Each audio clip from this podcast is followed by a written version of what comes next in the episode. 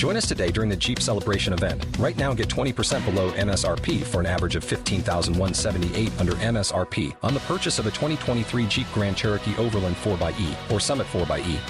Not compatible with lease offers or with any other consumer incentive offers. 15,178 average based on 20% below average MSRP from all 2023 Grand Cherokee Overland 4xE and Summit 4xE models in dealer stock. Residency restrictions apply. Take retail delivery from dealer stock by 4 1. Jeep is a registered trademark.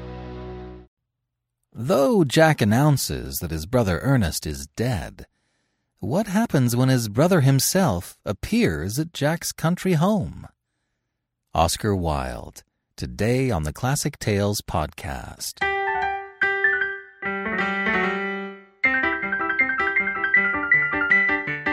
Welcome to the Classic Tales podcast. Thank you for listening. The Classic Tales podcast is listener supported. If you've enjoyed the Classic Tales over the years, please consider becoming a supporting member. Making a monthly donation really helps us to create a support flow we can count on. If you can step up with just $5 a month, that really helps us to keep moving forward. Go to classictalesaudiobooks.com and become a monthly supporter. You'll get a monthly code toward any digital audiobook download as a thank you gift. It's a great deal and a great feeling. Thank you so much. And for those of you with the Classic Tales app, check out your special features for more meditations of Marcus Aurelius. Beta testing for the Airr app is going well, and there's actually a new update for it, which smooths things along nicely. It's a handy tool to share Oscar Wilde's pithier moments with your friends on social media. Share your air quote with me on my Twitter feed at BJ Harrison Audio, and I might give you a shout out and feature you on the podcast. How many have done it so far? Eh, nobody. So the odds are in your favor. You can find a link to the Airr app in the show notes for this episode. Also, be sure to check us out on Spotify. They are beginning to feature us here and there, and we appreciate it. Last week, we went to Zion National Park. We're all back now. We're all good to go. Thanks for your patience, and I hope you enjoyed last week's little bonus episode. Okay, so now we are back to episode two of The Importance of Being Earnest. Here's the story so far Jack Worthing is known as Jack in the country and Ernest in town. He has invented a reprobate brother whom he's given the name of Ernest. His best friend Algernon likewise has an imagined acquaintance named Bunbury, an invalid whom he visits when he wants to escape the tedium of town. Jack is in love with Gwendolen, Algernon's cousin, but Gwendolen's mother, Lady Bracknell, is not to be overlooked. After giving Jack the third degree, it is discovered that Jack doesn't know who his parents are, and that he was discovered as an infant in a handbag in a railway station. After recommending that Jack acquire some parents post haste, Lady Bracknell has left Jack standing, dumbfounded, while Algernon plays the piano in the adjoining room. And Jack's head is spinning as he wonders what to do. And now, The Importance of Being Earnest, Part 2 of 4, by Oscar Wilde. Jack watched as all the dust in the room seemed to settle a bit more now that Lady Bracknell had gone. Here comes the bride! Here comes the bride! Algernon sang at the top of his lungs from the other room, playing the wedding march in a brazenly manner. Jack marched into the other room and looked daggers at Algy. For goodness sake, don't play that ghastly tune, Algy! How idiotic you are! he said. Algernon removed his fingers from the smooth keys and looked up at Jack. Didn't it go off all right, old boy? You don't mean to say Gwendolen refused you? He blinked in a knowing way. I know it is a way she has. She is always refusing people. I think it is most ill-natured of her. Oh, Gwendolen is as right as a trivet, said Jack. As far as she is concerned, we are engaged. Her mother is perfectly unbearable. Never met such a gorgon. I don't really know what a gorgon is like, but I am quite sure that Lady Bracknell is one. In any case, she is a monster, without a myth, which is rather unfair. I beg your pardon, Algy.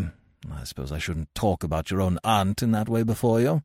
My dear boy, replied Algernon, I love hearing my relations abused. It is the only thing that makes me put up with them at all. Relations are simply a tedious pack of people who haven't got the remotest knowledge of how to live, nor the smallest instinct about when to die. Oh, that is nonsense, said Jack. It isn't. Well, I won't argue about the matter. You always want to argue about things. That is exactly what things were originally made for, replied Algernon knowingly. Upon my word, said Jack. If I thought that, I'd shoot myself. You don't think there is any chance of Gwendolen becoming like her mother in about a hundred and fifty years, do you, Algy? All women become like their mothers, replied Algernon. That is their tragedy. No man does. That's his. Is that clever? It is perfectly phrased, and quite as true as any observation in civilized life should be, replied Algernon. I'm sick to death of cleverness, said Jack. Everyone is clever nowadays. You can't go anywhere without meeting clever people. The thing has become an absolute public nuisance. I wish to goodness we had a few fools left. We have, said Algernon. I should extremely like to meet them, said Jack. What do they talk about? The fools? Oh, about the clever people, of course. What fools? By the way, did you tell Gwendolen the truth about your being Ernest in town and Jack in the country? Jack stood extra straight again and struck a bit of a pose. My dear fellow, the truth isn't quite the sort of thing one tells to a nice, sweet, refined girl. What extraordinary ideas you have about the way to behave to a woman. The only way to behave to a woman is to make love to her if she is pretty, and to someone else if she is plain. Oh, that is nonsense, said Jack. What about your brother? asked Algernon. What about the profligate Ernest? Oh, before the end of the week I shall have to get rid of him. I'll say he died in Paris of uh, apoplexy. Lots of people die of apoplexy quite suddenly, don't they? Yes, but it's hereditary, my dear fellow, said Algernon. It's the sort of thing that runs in families. You had much better say a severe chill. You are sure a severe chill isn't hereditary or anything of that kind? asked Jack. Of course it isn't. Very well, then and Jack's eyes brightened. My poor brother Ernest is carried off suddenly in Paris by a severe chill. That gets rid of him. But I thought you said that uh, Miss Cardew was a little too much interested in your poor brother Ernest, asked Algernon. Won't she feel his loss a good deal? Oh, that is all right, said Jack. Cecily is not a silly romantic girl, I am glad to say. She has got a capital appetite, goes long walks, and pays no attention at all to her lessons. I'd rather like to see Cecily, said Algernon. I will take very good care you never do, said Jack. She is excessively pretty, and she is only just eighteen. Have you told Gwendolen yet that you have an excessively pretty ward who is only just eighteen? asked Algernon. Oh, one doesn't blurt these things out to people, said Jack. Cecily and Gwendolen are perfectly certain to be extremely great friends. I'll bet you anything you like that half an hour after they have met, they will be calling each other sister. Women only do that when they have called each other a lot of other things first, said Algernon wryly. Now, my dear boy, if we want to get a good table at Willis's, we really must go and dress. Do you know it is nearly seven? Oh, said Jack irritably. It is always nearly seven. Well, I'm hungry. I never knew you when you weren't. What shall we do after dinner? asked Algernon. Go to a theatre? Oh, no. I loathe listening. Well, let's go to the club. Oh, no, I hate talking. Well, we might trot round to the Empire at ten. Oh, no, I can't bear looking at things. It is so silly. Well, what shall we do? asked Algernon, exasperated. Nothing. It is awfully hard work doing nothing. However, I don't mind hard work where there is no definite object of any kind. Excessively soft footfalls proclaim the arrival of Lane, who announces the arrival of Miss Fairfax, and Gwendolen zoomed into the room right behind his heels. The wind that blew her in also blew Lane out. Gwendolen, upon my word, said Algernon. Algy, kindly turn your back. I have something very particular to say to Mr. Worthing. Really, Gwendolen, said Algernon, I don't think I can allow this at all. Algy, you always adopt a strictly immoral attitude towards life. You're not quite old enough to do that. And Algernon sulked over to the fireplace. Jack rushed over to Gwendolen and took her hands. My own darling! Ernest, said Gwendolen, we may never be married. From the expression on Mamma's face, I fear we never shall. Few parents nowadays pay any regard to what their children say to them. The old-fashioned respect for the young is fast dying out. Whatever influence I ever had over Mamma, I lost at the age of three. But, although she may prevent us from becoming man and wife, and I may marry someone else and marry often, nothing that she can possibly do can alter my eternal devotion to you. Dear Gwendolen, said Jack. The story of your romantic origin, as related to me by Mamma with unpleasing comments, has naturally stirred the deeper fibres of my nature. Your Christian name has an irresistible fascination. The simplicity of your character makes you exquisitely incomprehensible to me. Your town address at the Albany I have. What is your address in the country? Algernon, who had been surreptitiously listening the whole time, perked up his ears even further at this. Jack leaned in to Gwendolen and half whispered, The Manor House, Woolton, Hertfordshire.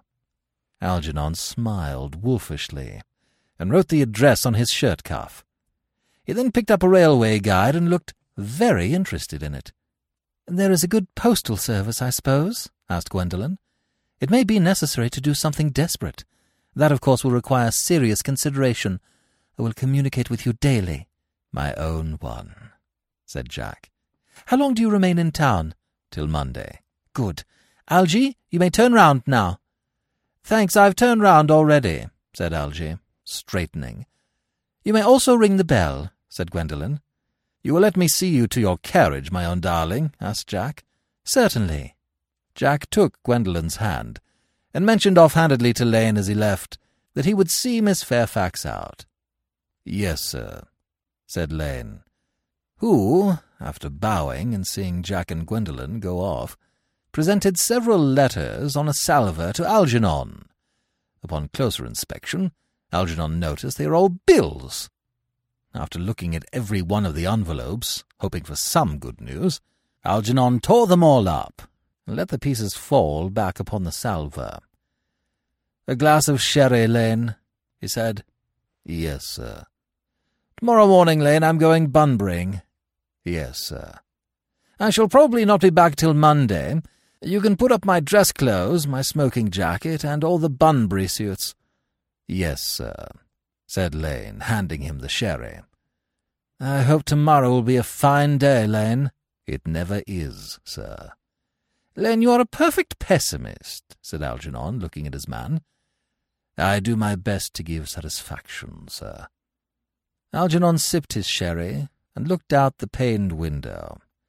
He saw Gwendolen's carriage pop off, and noted the subtle greyness of the clouds. He turned to see Jack coming up on him. There's a sensible intellectual girl, the only girl I ever cared for in my life, said Jack. Algernon gave a sort of moderate chuckle. Then, upon second thought, it became a more immoderate form of a chuckle. What on earth are you so amused at? Oh, I'm a little anxious about poor Bunbury, that is all, said Algernon. If you don't take care, said Jack, your friend Bunbury will get you into a serious scrape one day. I love scrapes, said Algernon. They are the only things that are never serious. Oh, that's nonsense, Algy. You never talk anything but nonsense. Nobody ever does, replied Algernon, smiling insinuatingly at him. Jack gave him a beastly indignant glare and left the room. Algernon walked over to the piano, opened the cigarette case, and lit a cigarette and while reading his shirt cuff, he smiled. Part 2 Across the verdant hills and green gardens of England sat a quiet manor house. A flight of grey stone steps led to porticos and archways of magnificent splendour. To the right was a garden, an old-fashioned garden, full of roses. Though there was a bit of overcast in the air, the time of the year was July. There were two lovely basket chairs next to a table covered with books, and seated in one of the chairs was Miss Prism, who was young in spirit, upon occasion. But right now is not one of those occasions, for Miss Prism is attempting to teach German, in a very didactic manner, to her wide-eyed pupil, Cecily, the ward of Jack Worthington, who at the moment was not so much interested in learning German as she was in watering flowers. Miss Prism became suddenly very fussy with her elbows. Cecily! Cecily! Surely such a utilitarian occupation as the watering of flowers is rather Moulton's duty than yours especially at a moment when intellectual pleasures await you. Your German grammar is on the table. Pray open it at page fifteen. We will repeat yesterday's lesson. Cecily wandered around very slowly. But I don't like German. It isn't at all a becoming language. I know perfectly well that I look quite plain after my German lesson. Child, you know how anxious your guardian is that you should improve yourself in every way. He laid particular stress on your German, as he was leaving for town yesterday. Indeed, he always lays stress on your German when he is leaving for town. Dear Uncle Jack is so very serious, said Cecily. Sometimes he is so serious that I think he cannot be quite well. Miss Prism drew herself up at this. Your guardian enjoys the best of health, and his gravity of demeanour is especially to be commended in one so comparatively young as he is. I know no one who has a higher sense of duty and responsibility. I suppose that is why he often looks a little bored when we three are together. Cecily, I am surprised at you, said Miss Prism. Mr. Worthing has many troubles in his life. Idle merriment and triviality would be out of place in his conversation. You must remember his constant anxiety about that unfortunate young man, his brother. I wish Uncle Jack would allow that unfortunate young man, his brother, to come down here sometimes, Cecily opined. We might have a good influence over him, Miss Prism. I am sure you certainly would.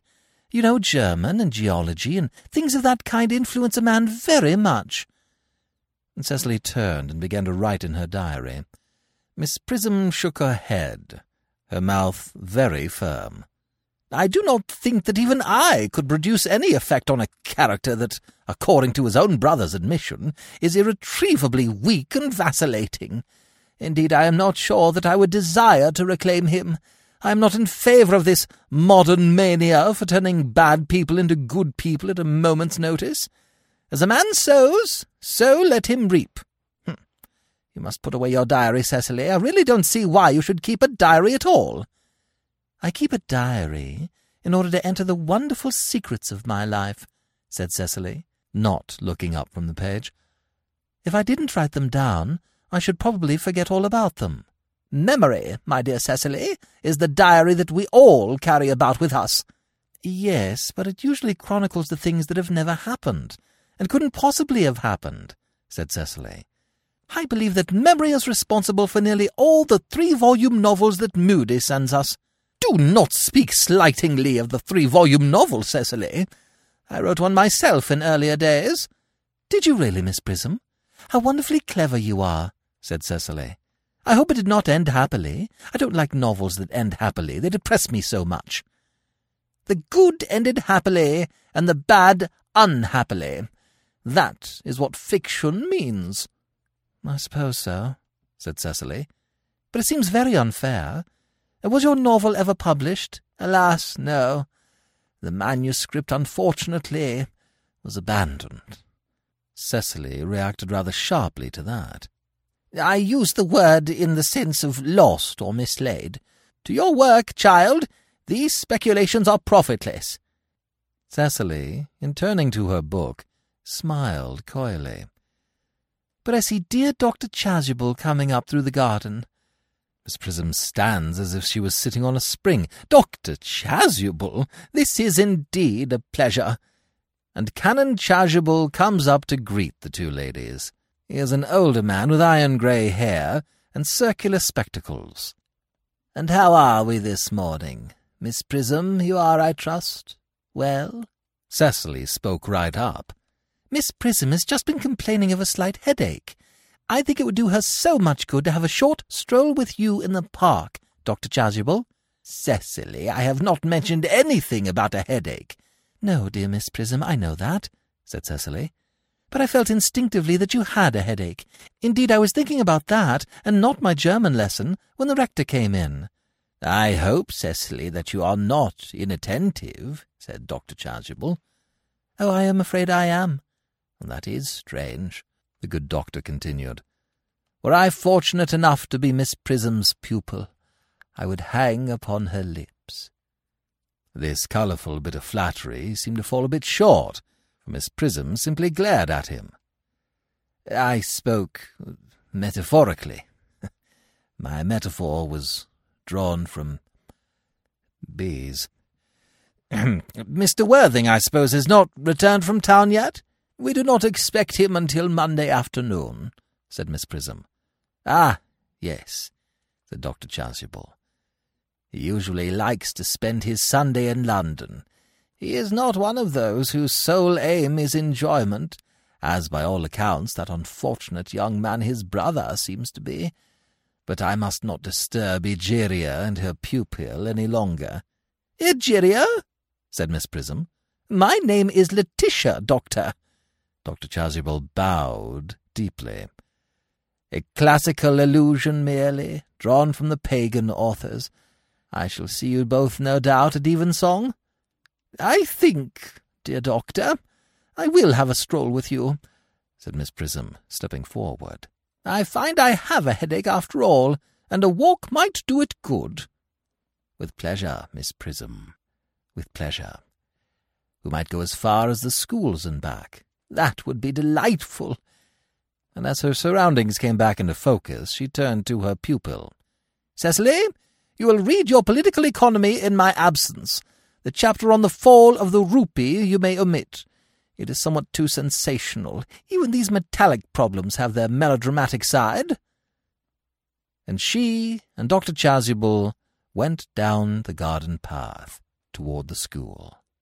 As soon as they are out of sight, Cecily stands and picks up and throws down one book after the other. Horrid political economy! Horrid geography! Horrid, horrid German! Merriman the manservant came up with a card on a salver. Mr. Ernest Worthing has just driven over from the station. He has brought his luggage with him. Snapping out of her violent reverie, Cecily snapped up the card and read it. Mr. Ernest Worthing, B, for the Albany, W. Uncle Jack's brother. Did you tell him Mr. Worthing was in town? Yes, miss, replied Merriman. He seemed very much disappointed. I mentioned that you and Miss Prism were in the garden. He said he was anxious to speak to you privately for a moment. Ask Mr. Ernest Worthing to come here, said Cecily. I suppose you had better talk to the housekeeper about a room for him.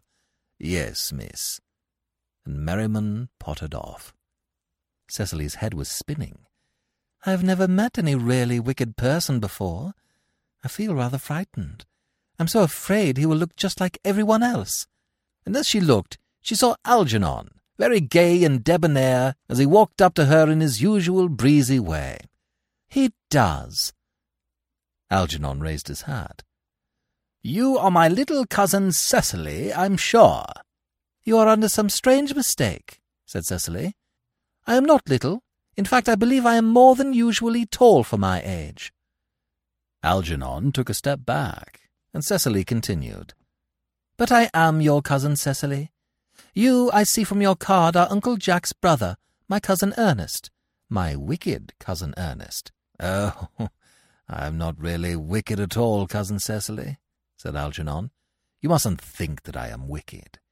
If you are not, then you have certainly been deceiving us all in a very inexcusable manner. I hope you have not been leading a double life, pretending to be wicked and being really good all the time. That would be hypocrisy. Algernon looked at her in amazement. Of course, I have been rather reckless. I am glad to hear it. In fact, now you mention the subject, I have been very bad in my own small way, said Algernon. I don't think you should be so proud of that, though I am sure it must have been very pleasant. It is much pleasanter being here with you. I can't understand how you are here at all. Uncle Jack won't be back till Monday afternoon, said Cecily. That is a great disappointment. I am obliged to go up by the first train on Monday morning. I have a business appointment that I am anxious to miss. Couldn't you miss it anywhere but in London? No, the appointment is in London. Well, I know, of course, how important it is not to keep a business engagement, if one wants to retain any sense of the beauty of life. But still, I think you had better wait until Uncle Jack arrives. I know he wants to speak to you about your emigrating. About my what? Your emigrating, said Cecily. He has gone up to buy your outfit. I certainly wouldn't let Jack buy my outfit. He has no taste in neckties at all, said Algernon. I don't think you will require neckties. Uncle Jack is sending you to Australia. Australia? I'd sooner die. Well, he said at dinner on Wednesday night that you would have to choose between this world, the next, and Australia. Oh, well, said Algernon. The accounts I have received of Australia and the next world are not particularly encouraging. This world is good enough for me, Cousin Cecily. Yes, but are you good enough for it? I'm afraid I'm not that. That is why I want you to reform me. You might make that your mission, if you don't mind, Cousin Cecily. I'm afraid I've no time this afternoon. Well, would you mind my reforming myself this afternoon? It is rather quixotic of you, but I think you should try. I will, said Algernon. I feel better already. You are looking a little worse. That is because I am hungry.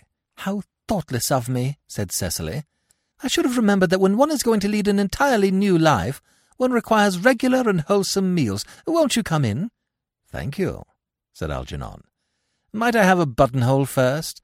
I never have any appetite unless I have a buttonhole first. A Maréchal Niel? Cecily asked as she picked up the scissors and moved toward the climbing yellow roses. No, I'd sooner have a pink rose, said Algernon. Why? said Cecily, moving to the pink roses and cutting one of them. Because you are like a pink rose, Cousin Cecily. I don't think it can be right for you to talk to me like that. Miss Prism never says such things to me that Miss Prism is a short-sighted old lady. And Cecily put the rose into his buttonhole. You are the prettiest girl I ever saw. Miss Prism says that all good looks are a snare. They are a snare that every sensible man would like to be caught in. Oh, I don't think I would care to catch a sensible man. I shouldn't know what to talk to him about. They walked up the stone steps together into the house. Miss Prism and Dr. Chasuble returned. You are too much alone, dear Dr. Chasuble. You should get married. A misanthrope I can understand. A womanthrope, never. Dr. Chasuble responded with a scholarly shudder. Believe me, I do not deserve so neologistic a phrase. The precept, as well as the practice of the primitive church, was distinctly against matrimony. Miss Prism replied sententiously, that is obviously the reason why the primitive church has not lasted up to the present day. And you do not seem to realize, dear doctor, that by persistently remaining single, a man converts himself into a permanent public temptation. Men should be more careful. This very celibacy leads weaker vessels astray. But is a man not equally attractive when married? No married man is ever attractive except to his wife and often, I've been told, not even to her. That depends on the intellectual sympathies of the woman. Maturity can always be depended on. Ripeness can be trusted. Young women are green. Dr. Chasuble started at that. I spoke horticulturally. My metaphor was drawn from fruits. Hmm. but where is Cecily? Perhaps she followed us to the schools. Suddenly Jack Worthing appeared, coming up from the garden. He is dressed in the deepest mourning, with black crape hatband and black gloves, and a black cloud furrowing his brow. Mr. Worthing, said Miss Prism. Mr. Worthing, said Dr. Chasuble. This is indeed a surprise. We did not look for you till Monday afternoon. Jack shook Miss Prism's hand in a very tragic manner. I returned sooner than I expected. Dr. Chasuble, I hope you are well. Dear Mr. Worthing, I trust this garb of woe does not betoken some terrible calamity? My brother. Miss Prism wrinkled her brow. More shameful debts and extravagance? Still leading his life of pleasure, said Dr. Chasuble. Jack shook his head and looked them in the eye. Dead. Your brother Ernest dead? Quite dead. Miss Prism gasped. What a lesson for him! I trust he will profit by it. Mr. Worthing, said Dr. Chasuble, I offer you my sincere condolence. You have at least the consolation of knowing that you were always the most generous and forgiving of brothers. Poor Ernest, said Jack. He had many faults, but it is a sad, sad blow. Very sad indeed. Were you with him at the end? No, said Jack. He died abroad. In Paris, in fact. I had a telegram last night from the manager of the Grand Hotel. Was the cause of death mentioned? asked Dr. Chasuble. A severe chill, it seems. Miss Prism gasped again. As a man sows, so shall he reap. Dr. Chasuble raised his hand. Charity, dear Miss Prism, charity. None of us are perfect. I myself am particularly susceptible to draughts. Will the interment take place here? No, said Jack. He seems to have expressed a desire to be buried in Paris. In Paris? said Dr. Chasuble, shaking his head. I fear that hardly points to any very serious state of mind at the last. You would no doubt wish me to make some slight allusion to this tragic domestic affliction next Sunday. Jack pressed his hand convulsively. Dr. Chasuble continued.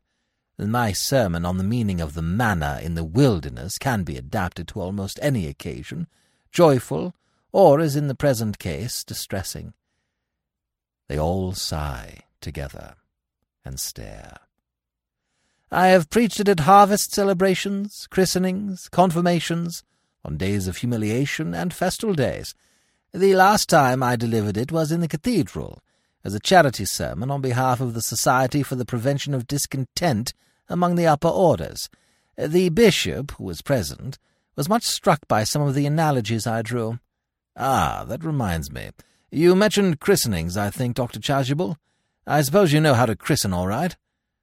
Dr. Chasuble looked astounded. I mean, of course, you are continually christening, aren't you? It is, I regret to say, one of the rector's most constant duties in this parish, said Miss Prism. I have often spoken to the poorer classes on the subject, but they don't seem to know what thrift is. But is there any particular infant in whom you are interested, Mr. Worthing? said Dr. Chasuble. Your brother was, I believe, unmarried, was he not? Oh, yes. Miss Prism smirked. People who live entirely for pleasure usually are. But it is not for any child, dear doctor. I am very fond of children. No, the fact is, I would like to be christened myself, this afternoon, if you have nothing better to do, said Jack. But surely, Mr. Worthing, you have been christened already. I don't remember anything about it. But have you any grave doubts on the subject? asked Dr. Chasuble. I certainly intend to have, said Jack. Of course I don't know if the thing would bother you in any way, or if you think I am a little too old now. Not at all. The sprinkling and indeed the immersion of adults is a perfectly canonical practice. Immersion? You need have no apprehensions, said Dr. Chasuble. Sprinkling is all that is necessary, or indeed I think advisable. Our weather is so changeable.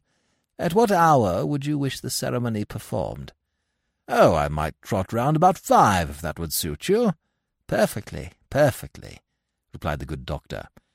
In fact, I have two similar ceremonies to perform at that time.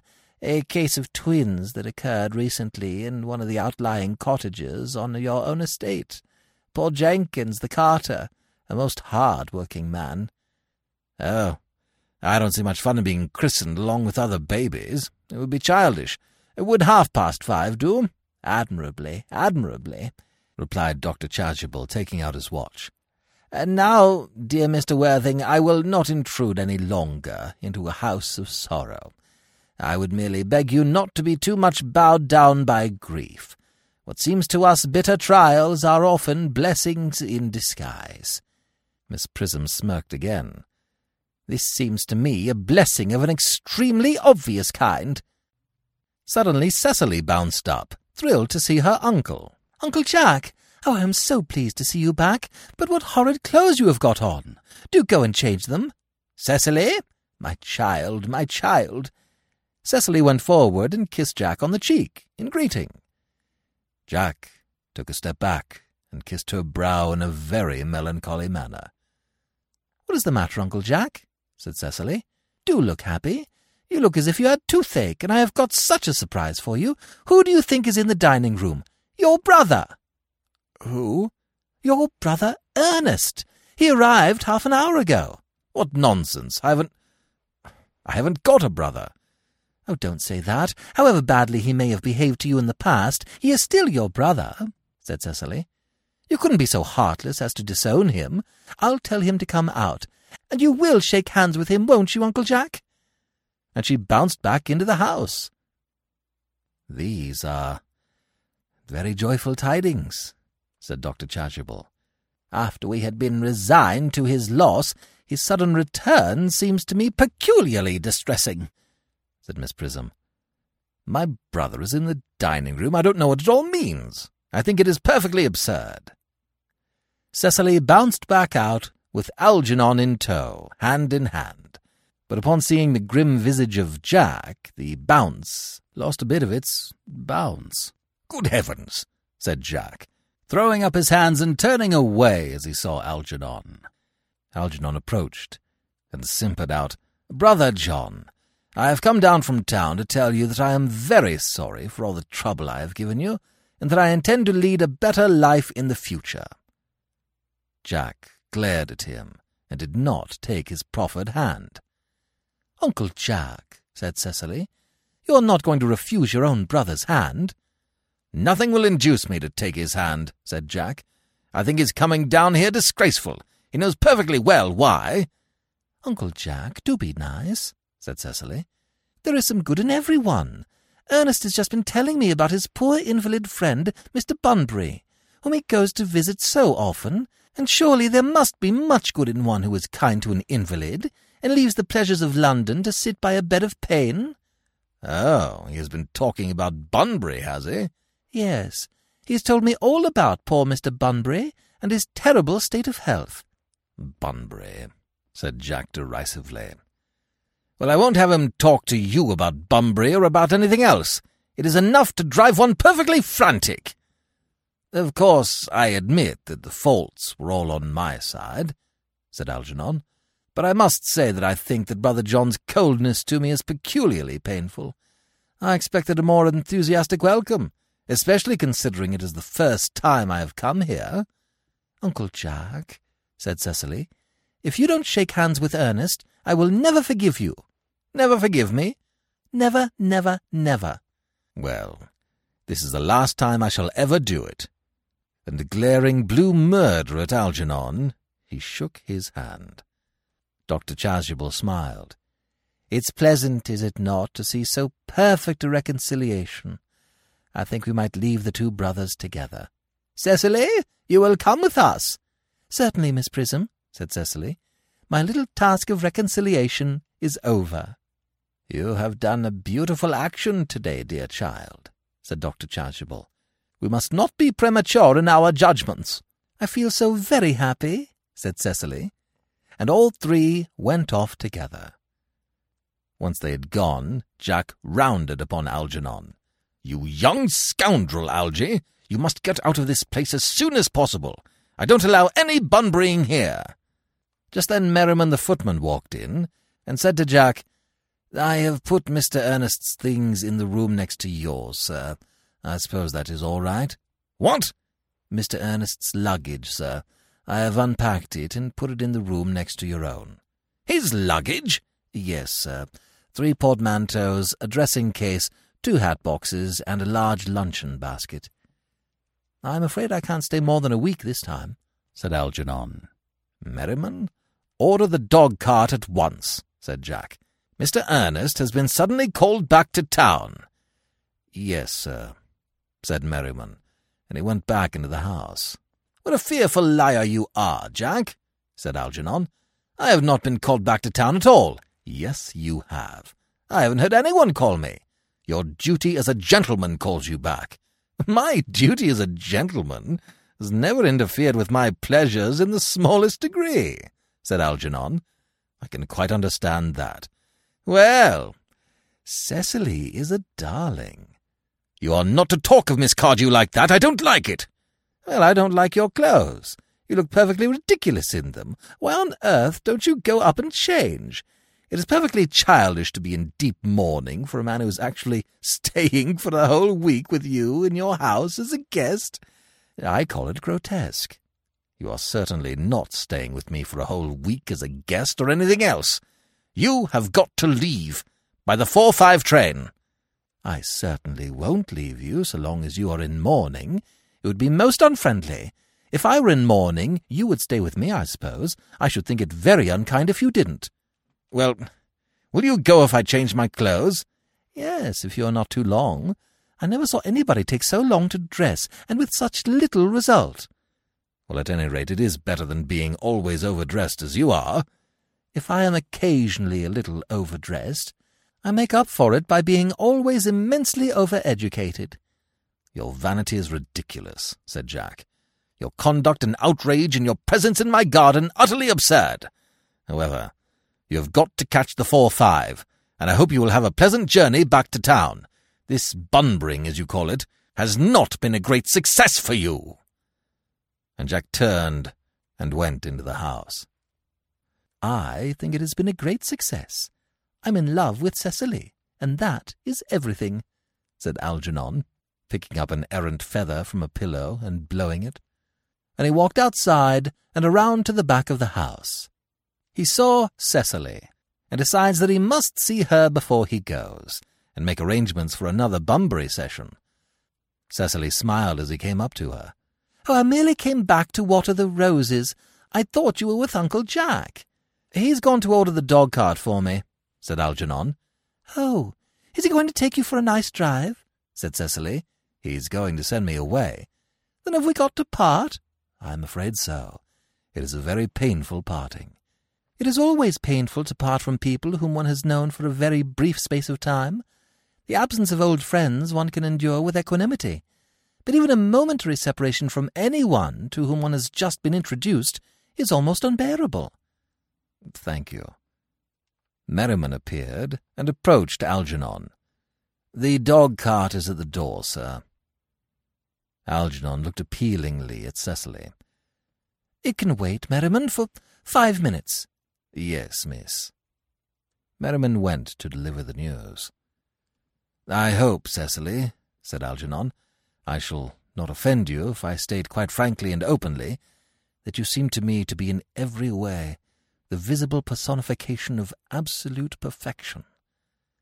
I think your frankness does you great credit, Ernest. If you will allow me, I will copy your remarks into my diary. And very primly she went over to the table and began writing in her diary, do you really keep a diary? said Algernon. I'd give anything to look at it. May I? Oh, no. She put her hand over what she was writing. You see, it is simply a very young girl's record of her own thoughts and impressions, and consequently meant for publication. When it appears in volume form, I hope you will order a copy. But pray, Ernest, don't stop. I delight in taking down from dictation. I have reached absolute perfection. You can go on. I am quite ready for more. Algernon was somewhat taken aback at this. oh, don't cough, Ernest. When one is dictating, one should speak fluently and not cough. Besides, I don't know how to spell a cough. She waited apprehensively for more honeyed words.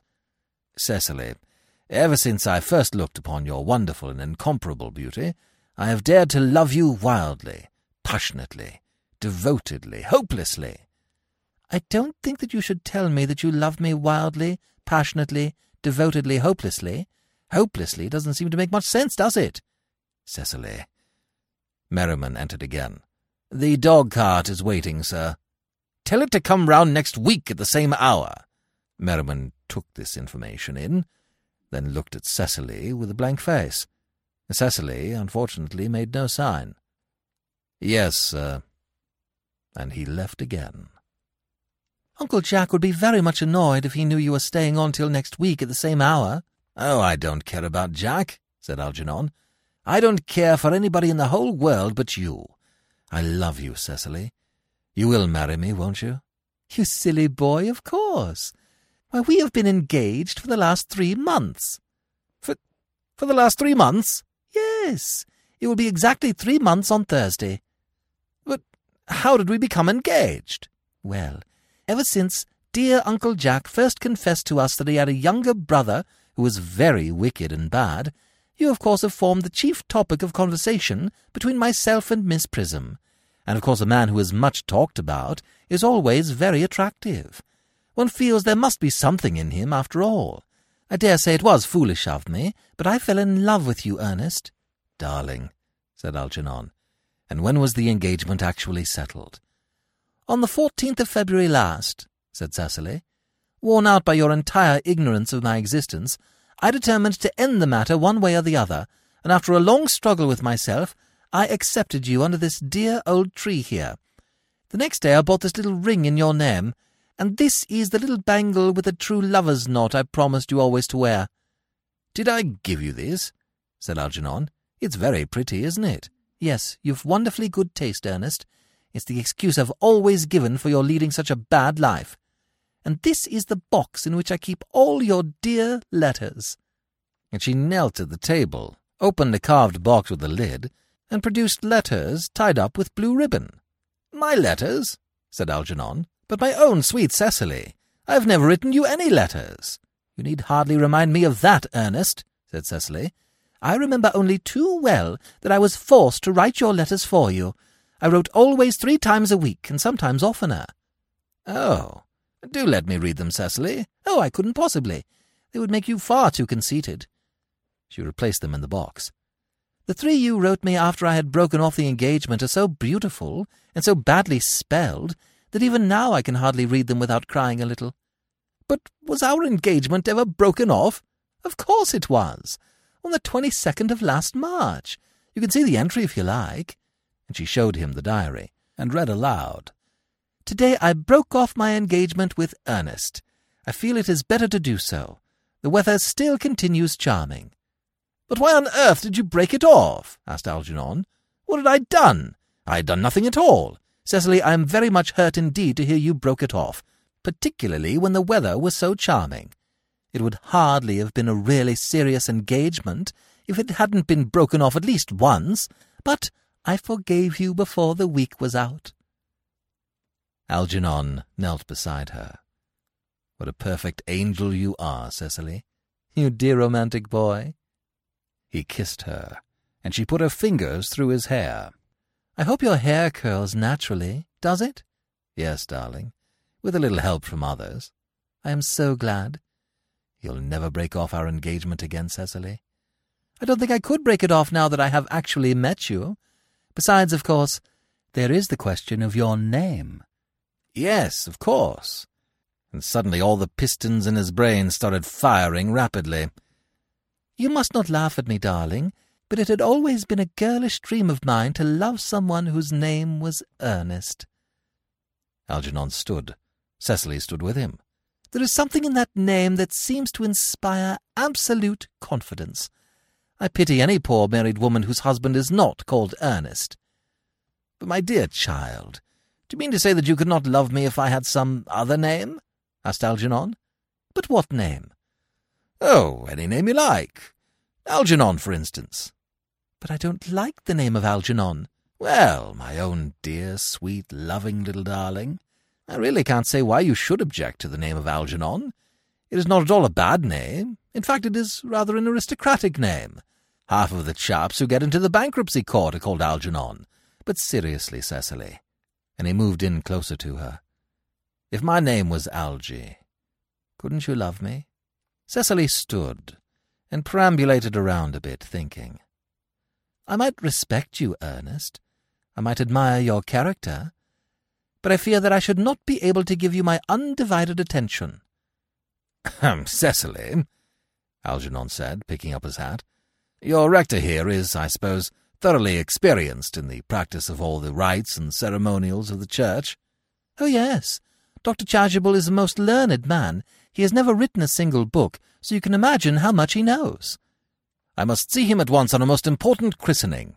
I mean, on most important business. Oh. I shan't be away more than half an hour. Considering that we have been engaged since February the 14th, and that I only met you today for the first time, I think it rather hard that you should leave me for so long a period as half an hour. Couldn't you make it twenty minutes? I'll be back in no time. He kissed her and rushed down toward the garden. What an impetuous boy he is, said Cecily, watching him leave. I like his hair so much. I must enter his proposal in my diary. Merriman approached and announced, A Miss Fairfax has just called to see Mr. Worthing. On very important business, Miss Fairfax states. Isn't Mr. Worthing in his library? Mr. Worthing went over in the direction of the rectory some time ago, said Merriman. Pray ask the lady to come out here. Mr. Worthing is sure to be back soon, and you can bring tea. Yes, miss. Miss Fairfax, said Cecily, as she watched Merriman leave. I suppose one of the many good elderly women who are associated with Uncle Jack in some of his philanthropic work in London. I don't quite like women who are interested in philanthropic work. I think it is so forward of them. Merriman returned and announced Miss Fairfax, and Cecily saw standing next to Merriman a woman of the world, perhaps twenty years of age, with a fashionable lustre in her eye. Cecily advanced to meet her. Pray let me introduce myself to you. My name is Cecily Cardew. This is B.J. Harrison. I hope you have enjoyed this unabridged production of The Importance of Being Earnest, Part 2 of 4 by Oscar Wilde. If you have enjoyed this book, please become a supporting member of the Classic Tales at classictalesaudiobooks.com. You'll find many ways of supporting us, starting at only $5 a month. Each donation comes with a monthly thank you code for expanding your classic audiobook library. Be sure to rate and review us on Spotify or wherever you get your podcasts. Every little bit helps. Thank you for joining me today and allowing classic literature to awaken your better self. Please join me every week and we'll rediscover the greatest stories ever put to paper.